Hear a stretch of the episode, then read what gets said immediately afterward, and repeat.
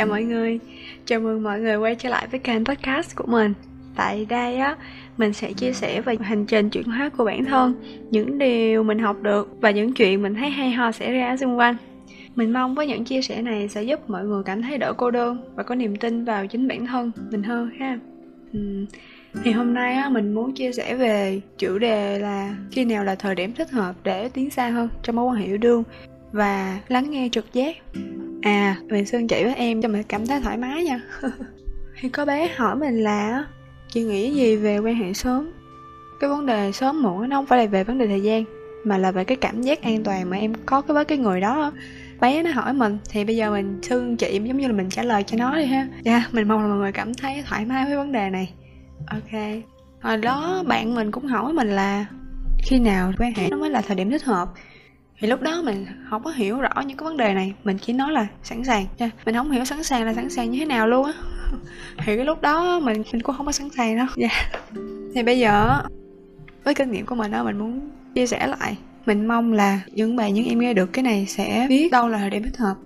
Và có một điều á, không phạm phải giống như là, giống như là gọi là sai lầm ha, của hầu hết những bạn gái, kiểu, giống như là hơi rụt rè khi mà bước vào một mối quan hệ ha. Dạ thì khi nào mà mình cảm thấy sẵn sàng? Một hai năm hay là một hai tháng? Yeah, thì cái vấn đề này nó không phải là về vấn đề thời gian mà là về cảm giác an toàn về cái sự sẵn sàng á trong cái cảm giác và cái trực giác của em ấy. Em đừng có coi thường trực giác của mình nha. Khi mà em có cái sự thân mật với bạn trai của mình á cho dù là nắm tay là ôm là hôn hay là bất cứ điều gì á chỉ cần em có một chút xíu cảm giác là lấn cấn nhẹ nhẹ thôi thì chị khuyên em dừng ngay cái hành động đó lại, để không phải hối tiếc. Ok, em tin vào trực giác của mình đi. Trực giác luôn luôn đúng. Chỉ là tụi mình có phân biệt được đâu là trực giác hay không thôi à. Khi mà em cảm thấy cái sự lấn cấn dù nó nhỏ đến mức nào á, cũng hãy dừng lại. Ừ. và đầu tiên là về chuyện cảm xúc trực giác ha, tiếp theo là về cơ thể.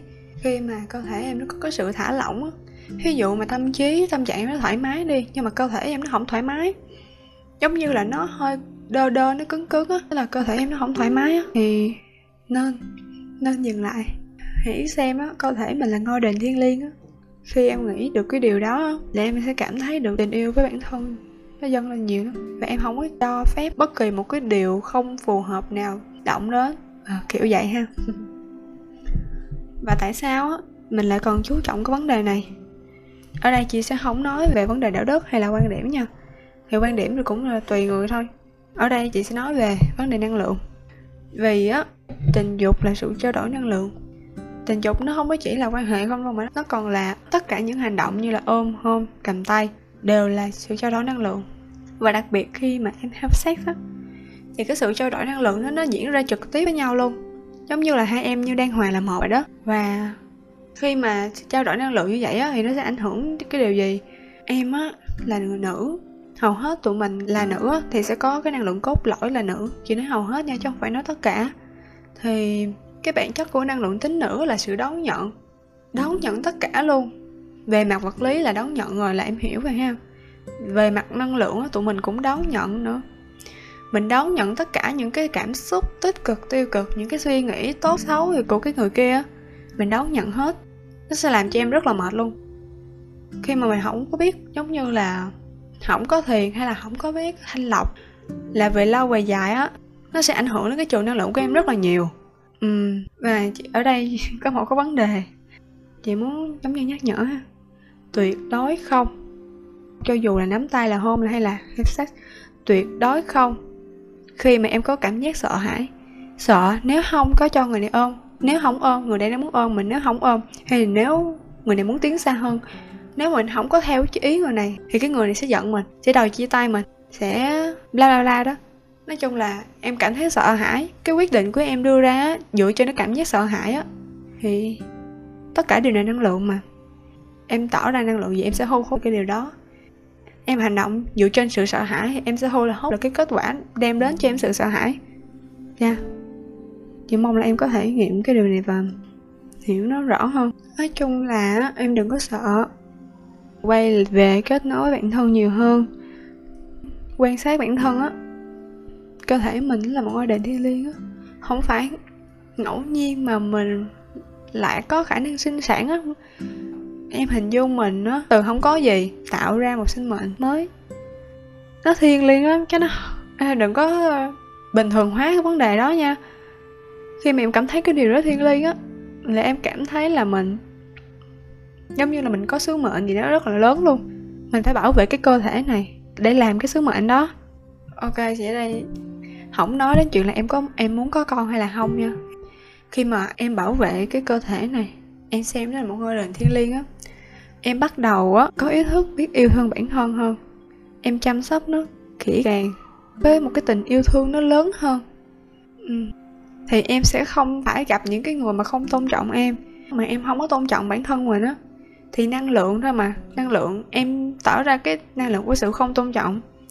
Thì cái dù, cho dù cái người đó có tốt đến cỡ nào á, thì người ta cũng không có cảm được cái năng lượng của sự tôn trọng của em. Người ta không thể trao cho em cái sự tôn trọng đó. Không biết chị nói vậy em hiểu không nhưng mà chị? Mong là em hiểu. Chị hiểu cái cảm giác mà khi mà mình tôn, không tôn trọng bản thân á, thì cái người kia cũng không có ý thức tôn trọng mình đâu về vấn đề năng lượng thôi, chứ không có phải là về người đó có tốt hay không hết á ừ. hmm. và cuối cùng, thì chị muốn nhắn nhủ với em là hãy kết nối bản thân nhiều hơn hãy lắng nghe trực giác của mình, học cách yêu thương bản thân yeah. và hãy quan hệ khi mà em cảm thấy sẵn sàng khi em cảm thấy an toàn với cái người này rồi, em cảm thấy mình, ok, bây giờ mình mình có khả năng chịu trách nhiệm với hành động của mình rồi mình muốn tiến xa hơn thì mình phải làm gì để cho cái uh, giống như cái hành động này nó an toàn kiểu vậy á. Và tuyệt đối không khi em cảm thấy không thoải mái cho dù là người đó có cho dù là hôn hay là bất cứ cái điều gì chẳng hạn như người đó chạm vào cơ thể em cảm thấy không thoải mái thì hãy nói cho người đó biết là em đang cảm thấy không thoải mái. Khi mà em có cái ranh giới rõ ràng như vậy á cái ranh giới đó đó đó là cái điều đó là cái giống như là cái rào bảo vệ em để khi mà cái người đó ra đi, em không cảm thấy quá đau khổ. Mình không có phải là rào tới mức mà nó cứng ngắc hay cái kiểu là mình xa cách cái người này đâu. Đó là cái ranh giới cần thiết. Cảm ơn mọi người, cảm ơn các em đã lắng nghe. Mình mong là với những chia sẻ này á, sẽ giúp các bạn, các em có niềm tin vào bản thân mình hơn, có ranh giới rõ ràng để bảo vệ chính mình và hiểu thêm về năng lượng á. Ok, cảm ơn mọi người rất nhiều bye bye. Hẹn mọi người trong podcast sắp tới nha.